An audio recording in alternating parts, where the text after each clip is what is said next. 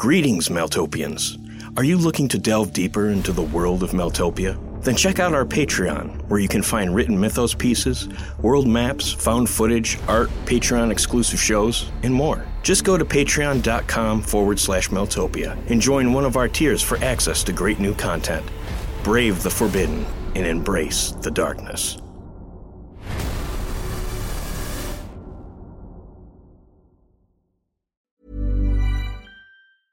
I'm Sandra, and I'm just the professional your small business was looking for. But you didn't hire me because you didn't use LinkedIn jobs. LinkedIn has professionals you can't find anywhere else, including those who aren't actively looking for a new job but might be open to the perfect role, like me.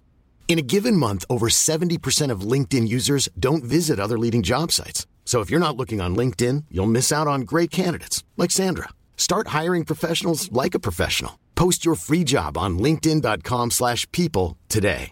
Hey, I'm Ryan Reynolds. At Mint Mobile, we like to do the opposite of what Big Wireless does. They charge you a lot, we charge you a little. So naturally, when they announced they'd be raising their prices due to inflation, we decided to deflate our prices due to not hating you.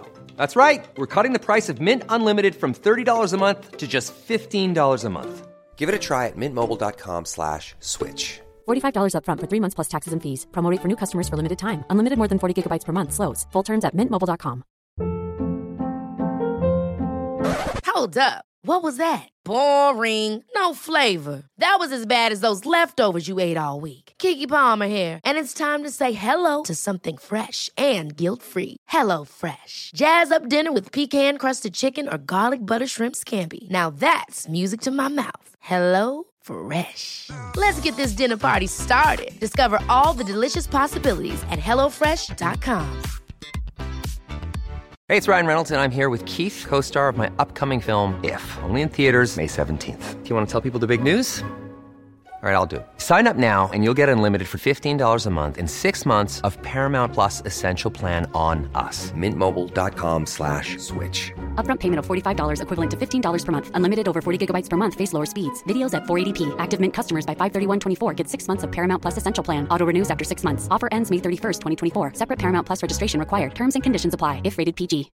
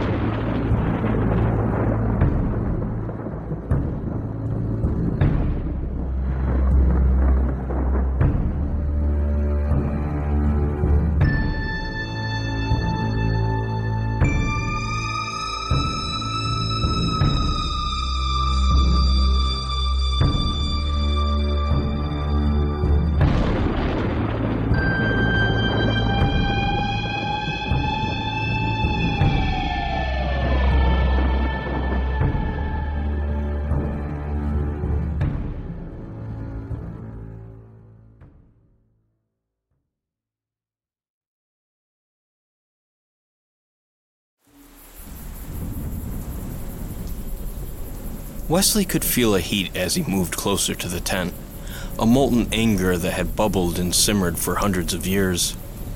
His blood and body screamed out for liberation, his muscles eager to flex and strain as his nails flint skin and crushed bone.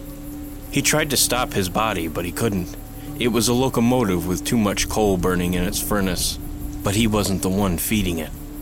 When he was finally in front of the small canvas inhabitants, he felt a smile cut across his face like a razor across his throat. There was an elation dancing inside of him, a pack of wild, ravenous animals cavorting at the sight of its prey, its victim. It was the same sensation one gets right before eating after hours of starvation, an anticipatory glee that revives the body, lets it know it's still alive. But this wasn't just hunger, a primitive urge perpetuated by some biological imperative. This was deeper.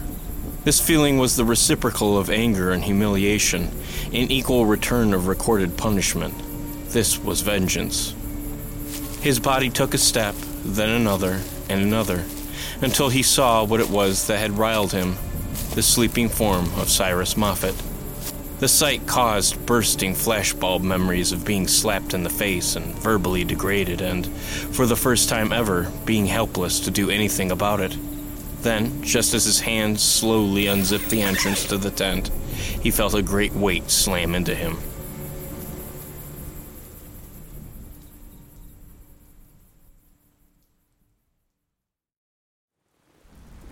Wesley jolted awake, sweat dripping from his brow if just roused from a fever.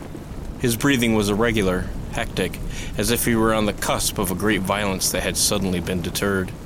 He knew now what had happened the other night, when he found himself being torn at by alien creatures. You son of a bitch! You took control of me while I slept and tried to kill Moffet! Get out here, goddammit!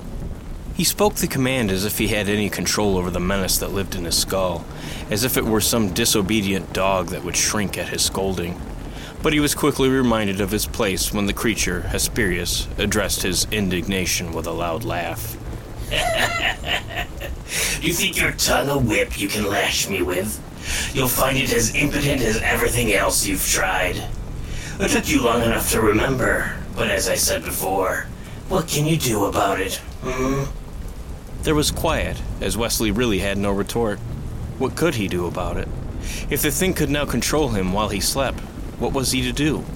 Of course, there was the fact that the thing hadn't tried to kill Moffet the last few nights, so it must have been limited in some way. Well, then I suppose it's time I told the others about you. I'd rather die than have you puppeteer me like some fucking marionette. Interesting choice of analogy given how your family died. But tell me, do you think they can kill you before I kill them? Because that's exactly what I'll do, little Wesley. You'll be forcing my hand. Are you willing to take the chance? If so, go ahead. See what happens. There was an intense silence, the kind that lingers between two gunslingers right before one draws their weapon. I won't let you harm anybody. Hesperious simply laughed and then receded into the ether, a terrible optimism following him. Wesley could only hope it was for show and that the being was truly limited somehow. As a precaution, Wesley didn't go back to sleep, but stayed up through the hours. The last couple of nights he could hear Voran whimpering, borderline screaming, in his sleep. It was no doubt that song he spoke of when he awakened in that awful green lake after the darkness, re emerging as a consequence of the underwater fiasco he had suffered only a couple days before. They all had their burden to bear, he supposed. Finally, Wesley's comrades began to wake up, hearing them mulling around camp. He stayed inside a while, feeling it difficult to move. He felt violated by the thing inside him. It was one thing to live in his head, but now it seemed to be able to stroll around in his sleep. It made him feel uncomfortable in his own skin. He eventually exited his tent, but instead of joining his friends by the morning fire, he wandered a bit into the wilderness. Fear compelled him away, as if upon greeting them he would transform into some hideous creature and tear them all apart. At least, that's what Hesperious wanted him to believe. He roamed for a bit, the environment a landscape of twisted dead trees and strangely malformed rocks. The latter looked as if they had been warped somehow, contorted into spirals and other unlikely shapes. Some looked like waves of magma had been suddenly solidified into place, hints of once living things writhing in their overflowing mass. As he traveled through the bizarre maze of forestry and stone, he saw a strange structure in the not too far distance. At first, he thought it was another rock formation, maybe interlaced with some rogue vines and branches from a neighboring tree. But as he moved closer, he noticed the thing wasn't still, it was moving. Against his better judgment, he moved closer to it, until finally the horror of the thing dawned upon him. It was not a giant rock face at all, but a convulsing mountain of snakes. All of them were gray in hue, slithering between each other like the weaves of a basket. He could hear their flesh gliding across each other, a disgusting sonnet that almost moved him to retch. But what further unhinged him was the grand configuration of the serpents. They were all organized to form a face, two vacant areas for eyes, and a slithering mouth that spread wide into a devious smile. Wesley was frozen. The voice tried to move him. What are you waiting for, fool? Run! As if on auto drive, Wesley ran back the way he came. Branches lashing at him like whips, the sprinkling rain like tiny razor blades scraping across his skin. Once he broke through the border of the thickets, he screamed for his friends. They all broke from their positions around the fire and joined him near the mouth of the woods. What is it? What happened? There's there's a, there's a goddamn mountain of snakes in the shape of a face back there. Fucking thing smiled at me. What were you doing out there alone? I thought we all agreed to stick together. Did you just fucking hear me, Voran? Who cares why I was out there? What matters is there's something out there. Voran and the rest of the group paused for a moment. Then Moffet spoke up. Perhaps we should investigate. Investigate? You fucking serious? We gotta go. I, uh, I gotta side with Wesley on this. Uh, a mountain of fucking snakes sounds fucked up. Riva began to sign to the group. I'll go with you. Feeling guilt that he might be sending his friends to die, he quickly changed his mind. No, if, if you guys are going in there, you're not going without me. I'll, I'll show you where it is. Uh, fucking great. Wesley turned and the others followed him into rocky and twisted hinterlands, trudging through alien foliage and a fog swept forest floor. They walked for about ten minutes until they came upon a giant rock face, the thing that was once a behemoth pile of snakes. Get it. It, it was right here. I, I fucking swear to you. It does admittedly, from the right vantage, look like interwaiting snakes. I. No, no, no, no. Don't pull that misidentification shit with me. I used that trick to delegitimize too much obscurum in my day to fall for it. There was something fucking here, goddammit. The group was silent for a moment, and then Moffet spoke up again. Perhaps Dr. Morrigan is right. He can unexplicably translate the local language. Perhaps he's capable of a few more things. It may be best to err on the side of caution and heed his warning. Perhaps you're right. Whatever it is he saw, real or not. It was real. Then we should pack up and get a move on then. Who knows? It might be one of these things that live in the pits of Dyeer. That's a wonderful thought. The group stared at the large stone for a few moments longer, and then trek back to camp, stomping out their fire and dismantling their tents. We saw that, right? It was it, it was real. Or was it another one of your fucking tricks? The voice had lost its jovial tone. Indeed, we did see it. I have a feeling it's not the last time either. Hey, what what do you mean? Hey, what do you mean by that? God, don't ghost me now. Wesley could feel Hesperious fading, its mind wheeling, contemplating what it had just witnessed. It was the first time he ever sensed concern from it, ruminations of doubt. The realization frightened him. In a way, the thing in Wesley's head was a sort of security blanket. He knew that if he was in trouble, the thing would always save him, if only for the purposes of self preservation. But the fact that something had cracked the fortitude of that confidence caused him to worry. He didn't focus on it long, however, as the group was packed up and ready to go quicker than he expected. Wesley briefly looked back in the general area where he saw the serpentine monstrosity, pondering what it meant. He remembered the awful expression it made, how that smile had seared his memory like some kind of psychic brand. He shook his head free of the thought and began to trudge behind his friends, his worries trailing shortly behind.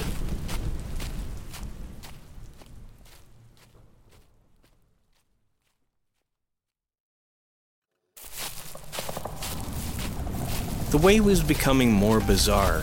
The trees were becoming more ashen and contorted, often punctuated with hollows that smoked like the maws of sleeping dragons. The rocks took on all sorts of strange geometries, some steaming from some nebulous source of heat underground. Various small holes in the soil began to appear, the exhaust of an underground fire seeping through them like gaunt wraiths ascending into the heavens. Occasionally, embers floated into view, wafting on the warm drafts of wind slithering between the thickets. No one knew where they were coming from, as there was no fire in sight. However, it was getting warmer the further they traveled, uncomfortably so. Jesus, this Princess Snakes fuck a volcano too? What? The weird jellyfish creature said these things were the spawn of the prince's daughter, and it's getting hot as fuck out here. He fucked a storm to create Lunak. Ain't too much of a stretch to think he could do it to a volcano. Not sure if that's exactly how it happened. I don't know. The Tale of the birds and the bees tells me otherwise. The group laughed at the absurdity of Salvatore's claim. Wesley was glad for the momentary levity. It eased his nervousness, made him recall the normalcy he once enjoyed as a successful biologist, husband, and father. The nostalgia was brief, however, as thick plumes of smoke began to invade the land. Ugh. We must find shelter from this smoke. I, th- I think I see a cave up there on that hill. Not exactly fond of caves. After the whole mutant bear incident and then the monster centipedes, kind of batting over two with caves. Moffet's right. We gotta get out of this, or we're liable to asphyxiate. Oh, fuck, man. The group begrudgingly climbed the hill, which was punctuated with knots of stubborn terrain and protruding rock, until they finally arrived at a small outcropping where the lip of a moderately sized cave lived. Moffet shined his lantern inside, looking for creatures that might be lurking within the stone hollows of the shallow caves. No mutant bears or gigantic demonic centipedes. Yeah, sun's gotta shine on a dog's ass some days. The group entered the cave and took a seat upon its cold stone floor, watching the waves of smoke pass below like the currents of some dismal sea. Wesley looked up into the sky, which looked like the toxic milieu of storm clouds and the smoky afterbirth of wildfires. Well, how exactly do we uh, navigate this clusterfuck? I suppose we wait until it clears and then continue walking. And if it doesn't clear, I mean, this could very well be the norm as we near the pits. Riva pointed to his mask and then tore a piece of fabric from his cloak, which seemed to be diminishing more and more every day. I suppose that's what we're going to have to do. We'll just have to hope our makeshift masks will do. Voran looked at Riva. And you never have told me what that mask is made from. Riva simply shrugged his shoulders, the hints of a smile showing at the edges of his mask. The men sat around for a while, idle, talking amongst themselves about trivial things, a luxury they had missed from the old world. Wesley looked down at the terrain below. The area was getting clearer, the river of smoke ebbing to manageable levels. Looks like the smoke is clearing. We should still cover our nose and mouth, though. There's still enough smog out there to make it dangerous.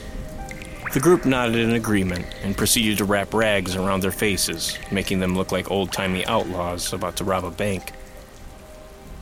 They slowly climbed down from their stony bastion until they were on level ground, swirls of fog and smoke pooling around their heels. As always, Riva led the group, with Salvatore and Wesley taking up the back. Salvatore got close to Wesley. So, uh, you think that snake thing you saw was real? I know it was real. That's what I was afraid of. Christ, what do you think it means? You, you think it was some kind of vision or portend or something? My, my sister sometimes claimed to have them. She's, she's always had, you know, weird experiences. Honestly, I, I don't know what it means, but it can't be a coincidence that I saw a face made of snakes and the creature that seems to rule this place is called the Prince of Snakes. Quite a departure from how you used to view things, huh? I'm not proud of how I dealt with the fallout of the darkness. After. Well, after losing my family, I just. I just wanted to deny the darkness as much purchase upon the world as I could. That meant denying its children, even if it meant convincing myself the whole thing was just a bit of superstitious rubbish. But after what I saw at my house, there was no more refusing what it was. I foolishly came here to confront it. You can see the lot of good that did me. Don't be so hard on yourself, man. When my aunt and sister were begging me not to come here, there was.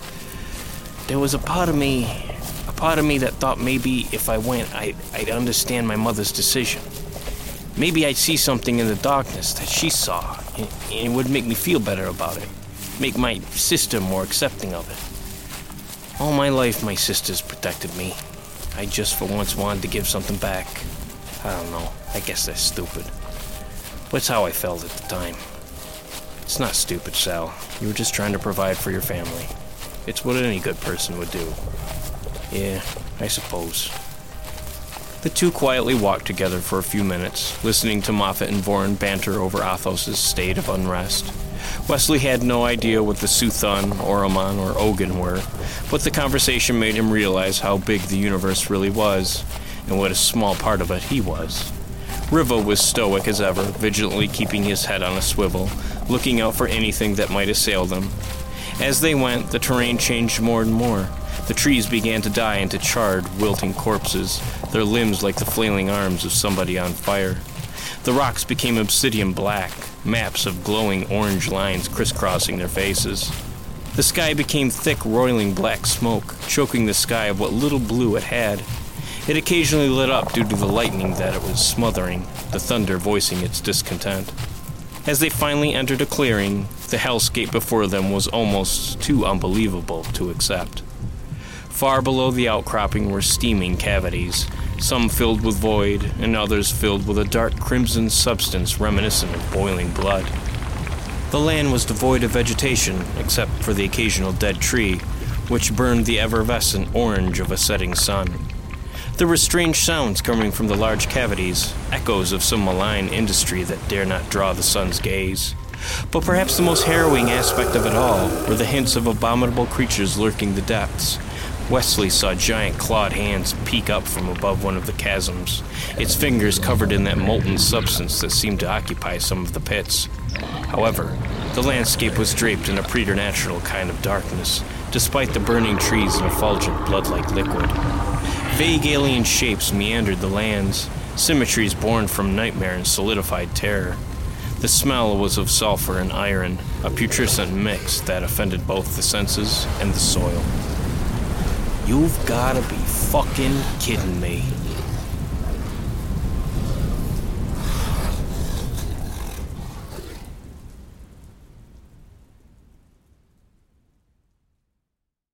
Grimland is a Maeltopia production. Today's episode was written by Steven Anzalone. The episode was edited by Walker Kornfeld. Sound production and editing was performed by Steven Anzalone. Check us out on Facebook, Twitter, and Instagram by searching Maeltopia. That's M A E L T O P I A. And if you'd like to know more about Grimland and contribute to its nightmarish expansion, visit us at www.patreon.com forward slash Maeltopia, where you can gain access to all sorts of art, mythology, stories, and more. For more information about Grimland and the world of Maeltopia, visit us at maeltopia.com.